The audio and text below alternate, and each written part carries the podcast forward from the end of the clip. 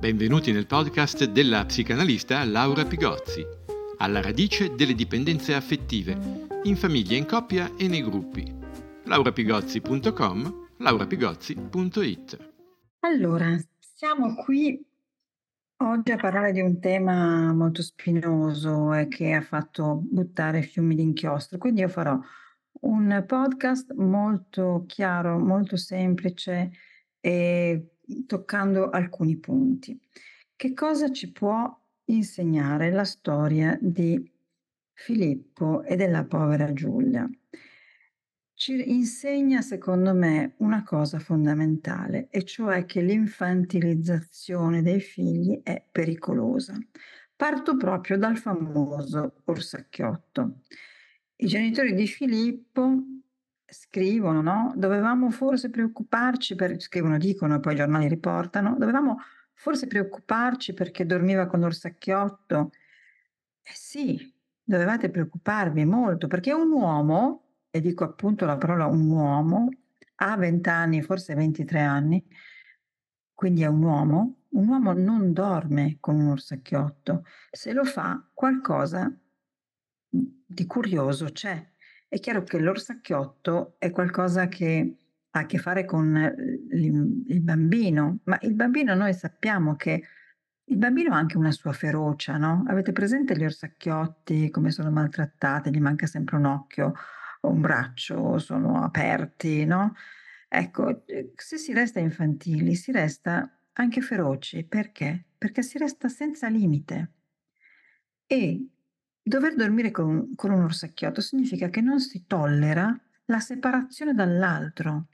Significa che quindi l'altro lo pren cioè lo tengo come un simulacro, come un orsacchiotto, come un oggetto. L'importante è non separarsi. E significa creare figli dipendenti dalla assoluta disponibilità di questo oggetto. E quindi questo accanime oggetto in psicanalisi significa l'altro, no, la la il fidanzato, la fidanzata. E, accanirmi accanirsi verso un sogget verso un oggetto può traslarsi poi su un soggetto, un soggetto che non vuole essere l'orsacchiotto di nessuno. Quindi la corteccia non regola più niente, l'amigdala pulsa a 1000. Se tiriamo su figli senza regole, qualcuno poi si sregola del tutto. Ora, questa questione delle regole mi porta a dire qualche cosa, ma voglio fare un passo indietro. Hanno detto di Filippo, oltre che l'orsacchiotto, che era timido, non parlava e non aveva amici. Eh? Queste cose ci devono fare drizzare le orecchie, le antenne, tutto quello, tutti gli organi di ricezione che abbiamo, perché un uomo che non ha una rete amicale perché? Che cosa gli è successo nella vita? No? E se c'è una situazione di questo genere, non dobbiamo fare le croci rossine perché non, non tocca a noi e anche le istanze a cui tocca potrebbero non riuscire a tirarlo fuori da un tale abisso. Quindi è timido, non parla, eh, non vuole che tu frequenti gli amici, eh, fa terra bruciata intorno, ma anche lui non ha amici. Questo è ancora più, come dire, è più ancora più importante perché noi sappiamo che la rete sociale è la salvezza psichica. Non avere amici è una catastrofe. Mh? Poi un altro punto di questo Filippo, adesso prendiamo Filippo perché ci serve per perché un po' ce le ha proprio tutte, no, quelle cose su cui bisognerebbe puntare l'attenzione. Un'altra è che non gioisce dei successi dell'altro. Ovviamente Filippo non, gio- non solo non gioiva dei successi di Giulia, ma anzi le aveva chiesto di non dare gli esami, di, stare, di aspettarlo, di stare al suo passo più lento. Quindi è un partner che non ti sostiene nelle tue ricerche, nelle tue cose, nelle tue avanzate. È un partner che è un bambino che tira la gonna della mamma. Eh? Ricordiamoci che questi sono tutti figli infantilizzati. E allora, a proposito di questa infantilizzazione e a questo dire dei no, Ehm, qualcuno in rete ha una ha fatto una formulazione secondo me interessante, ha detto: "I no che dai a tuo figlio oggi sono quelli che sarà in grado di accettare dalla figlia di un altro domani." Questo è una, come dire, sintesi che mi pare assolutamente perfetta. Proviamo a spiegarla anche da un punto di vista un po' tecnico e allora vi faccio una piccola ehm, un piccolo distinguo tra queste 3 parole della psicanalisi che servono per l'educazione e sono le 3 parole sono la privazione, la frustrazione e la castrazione.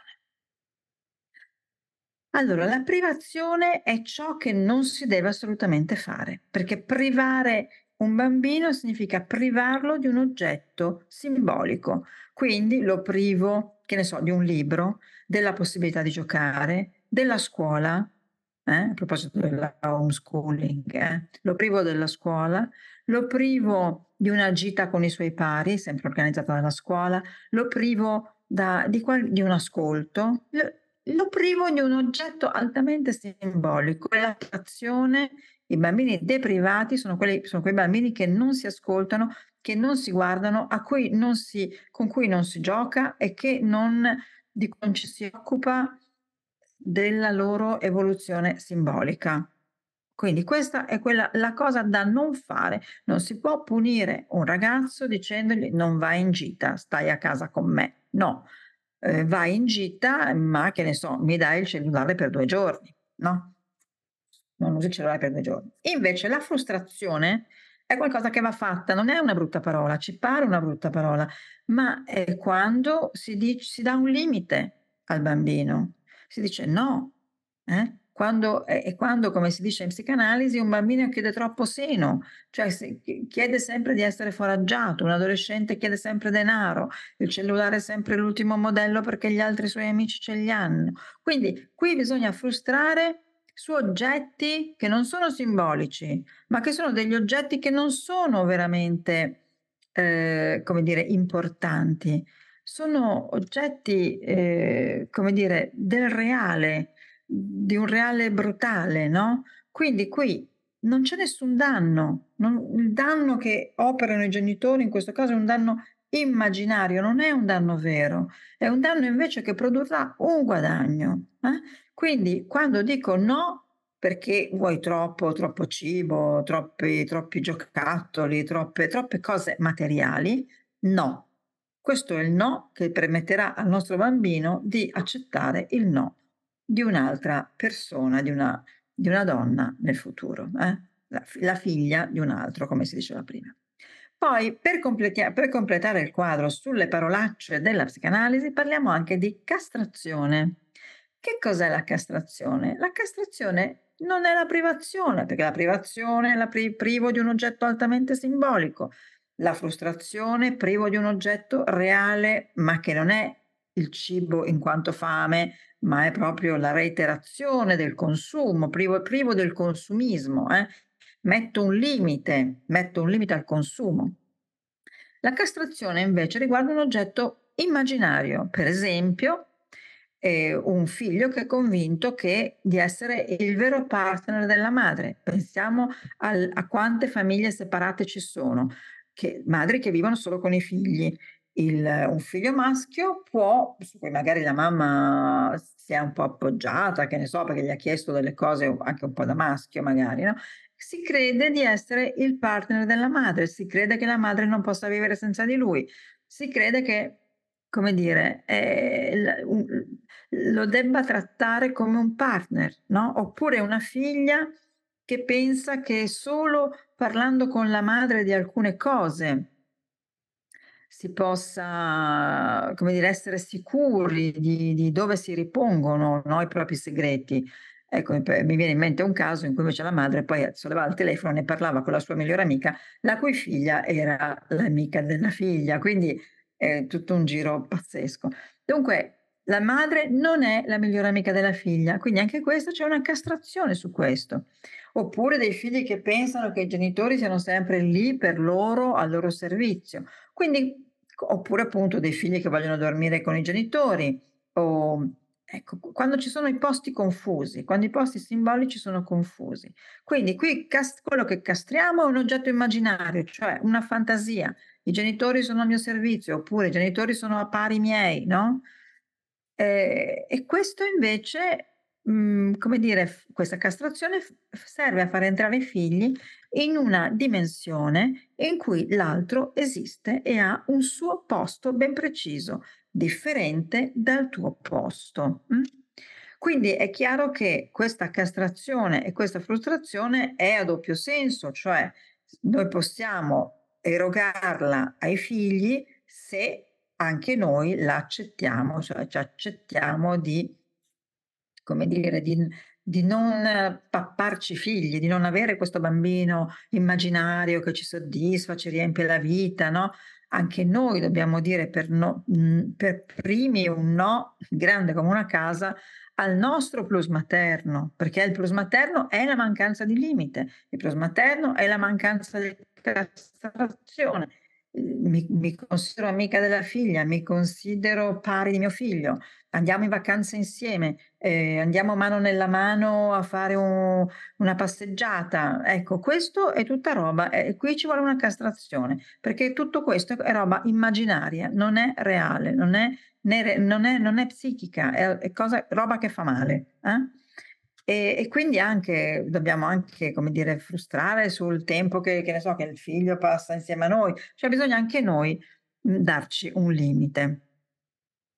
Allora, ehm, quando non ci sono questi 2 processi, castrazione e frustrazione così importanti qua così importante, quindi quando non c'è un no che riguarda un oggetto reale, il cibo, il cellulare, i soldi, eccetera, o quando non c'è un no che riguarda un ogge un oggetto immaginario, la mamma è tutto per me, il papà è solo mio, ecce i figli, se non gli diamo questi no, rimangono incollati, che è una cosa a cui che ai genitori fa anche piacere. Ma stare incollati ai genitori significa solo una cosa, che un figlio non ha alcuna idea che possa esistere un altro separato da lui e dalle sue pretese. Eh? Questo è un punto assolutamente eh, fondamentale. Senza questa educazione non si va da nessuna parte. Quindi è ovvio che non si può sentire quello che si è sentito, che si continua ad ascoltare, che bisogna educarli a scuola. Quando arrivano a scuola è già tardi. L'educazione affettiva all'altro, alla separazione, alla distanza, all'evitare il narcisismo del bambino, è già fatta. È già fatta, tutto è già fatto quando arrivano a scuola. Ma noi continuiamo a dirlo e vogliamo anche investire in influencer addirittura che spiegano ai nostri figli cosa fare, perché influen ah, dunque l'influencer, l'oggetto per l'altro per l'influencer è solo colui che mette un like, quindi capite bene che è un altro, come dire, strumentale, no, quindi non è che posso posso pensare che un influencer abbia, come dire, tanta mhmm, capacità di di di di di di relazione, di separazione dall'altro, dipende, perché poi l'influencer dipende dai like, quindi dipende dai suoi followers, quindi figuriamoci, è tutta una è tutta una dipendenza, no, i i followers dipendono dall'influencer perché c'ha una certa immagine, l'influencer dipende dal dal dai like, ho ho visto influencer entrare in depressione perché c'erano dei cali di like, quindi figuriamoci se possono insegnare qualcosa ai nostri figli. Dunque, invece che continuare a che fare queste proposte che non vogliono dire niente, che si attaccano sempre alla scuola, che tanto è il, come dire, il capro espiatorio di ogni male del mondo, perché? Perché noi vogliamo continuare a lasciare indisturbato quel serbatoio di consensi e di voti che è la famiglia. Veramente pensiamo di poterlo fare? Questa, se continuiamo in questa, questo, questo solco, se non riconosciamo che la prima agenzia educativa, cioè la famiglia, va rieducata, noi avremo delitti che continueranno a sommergerci. La civiltà nasce su certe rinunce pulsionali. Se non ci sono le rinunce pulsionali, non, ci, non c'è civiltà. E il bambino che va al nido entra già in una compagine, dico nido a tre anni, già fatto, eh? Già sa come stare al mondo, entra in una compagine sociale. Quindi la, come dire, frustrazione, la castrazione, la rinuncia pulsionale deve essere già stata fatta. Senza rinuncia pulsionale non c'è civiltà. Questo lo dice Freud, naturalmente, non io. Eh? Il disagio della civiltà. È chiaro che la civiltà ci chiede qualcosa, ci chiede una piccola infelicità, una, come dire, senza una piccola infelicità non posso avere a che fare con l'altro, perché altrimenti prima della civiltà com'era il mondo, l'abbiamo detto forse anche in un'altra puntata, era stupro, era violenza, era assassinio, era eh, ladrocinio. E noi stiamo vedendo che in questo nostro mondo che è sempre più barbaro, perché sempre meno, è sempre più pulsionale eh, libero pulsionalmente e sempre con meno castrazione e meno frustrazione, aumentano i delitti. Te- tecnicamente diminuiscono, eh, tecnicamente diminuiscono di poco, però la percezione che noi abbiamo è quella che siamo in un mondo dove c'è la libertà di poter fare delle cose, tanto poi c'è la semi-infermità mentale, quindi cose, cose che non c'entrano con con la, con la psiche in maniera eh, propria, ma c'entrano di più con le perizie e con le formule giudiziarie. Allora voglio aprire questa parentesi.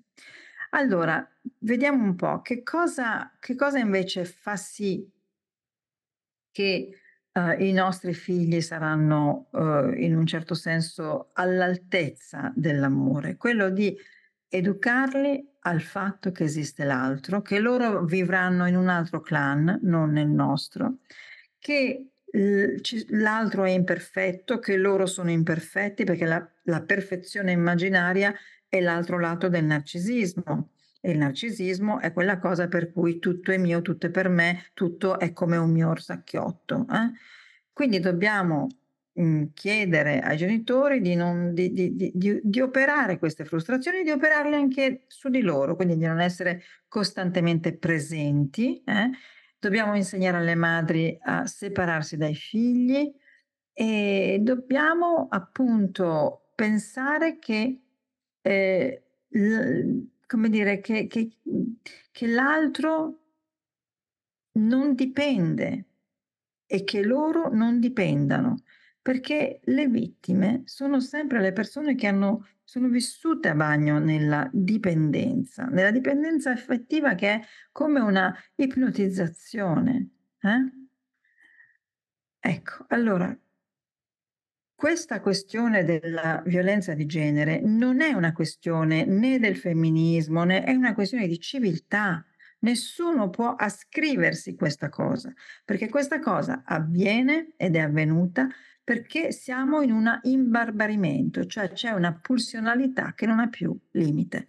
Quindi la questione della frustrazione, della castrazione, dell'educazione dei giovani al no è una questione di civiltà, né di femminismo, né nessuno può ascriversi questa cosa. Io sono femminista della prima ora e anche dell'ultima, visto che sono femminista da tutta una vita, ma non, non è una questione che riguarda noi, né, scusate, ci fa piacere, almeno a me non fa piacere sentire questi uomini che fintamente si fanno come delle auto accuse no, sul fatto di essere uomini. Cioè sarebbe, co- sarebbe come, non lo so, se eh, le mamme si facessero delle autoaccuse perché in quanto mamme, quando c'è una mamma che compie infanticidio. Ecco, l'infanticidio è un, in un numero un po' di poco inferiore al femminicidio, quindi cioè, il paragone non è così azzardato. Se una, se, una, se una, mamma compie un infanticidio, non è che abbiamo avuto la levata di scudi delle mamme, ah sì, anch'io, è anche colpa mia, c'è qualcosa nel materno. Eh, ecco, quindi eh, la stessa cosa, cioè, gli uomini certo possono prendere coscienza dei loro comportamenti quotidiani eh, del tutto inappropriati rispetto al femminile, eh, sulle loro credenze, sui loro bias retrogradi, possono prendere coscienza di questo, ma che non facciano mia colpa. Così come le madri, di fronte a un infanticidio, tengano presente di quanto loro pensino al figlio come cosa loro, e quindi come ti ho fatto te disfo, no? famoso detto della, della madre, e quindi pensino che il bambino è qualcosa di separato. Un bambino separato sarà un uomo indipendente, autonomo e un uomo che non avrà bisogno della, della sua fidanzata come di un seno non, di cui non può fare a meno e quindi probabilmente, anzi direi sicuramente, non la sopprimerà. Grazie e alla prossima. Avete ascoltato il podcast Alla radice delle dipendenze affettive, in famiglia, in coppia e nei gruppi. laurapigozzi.com, laurapigozzi.it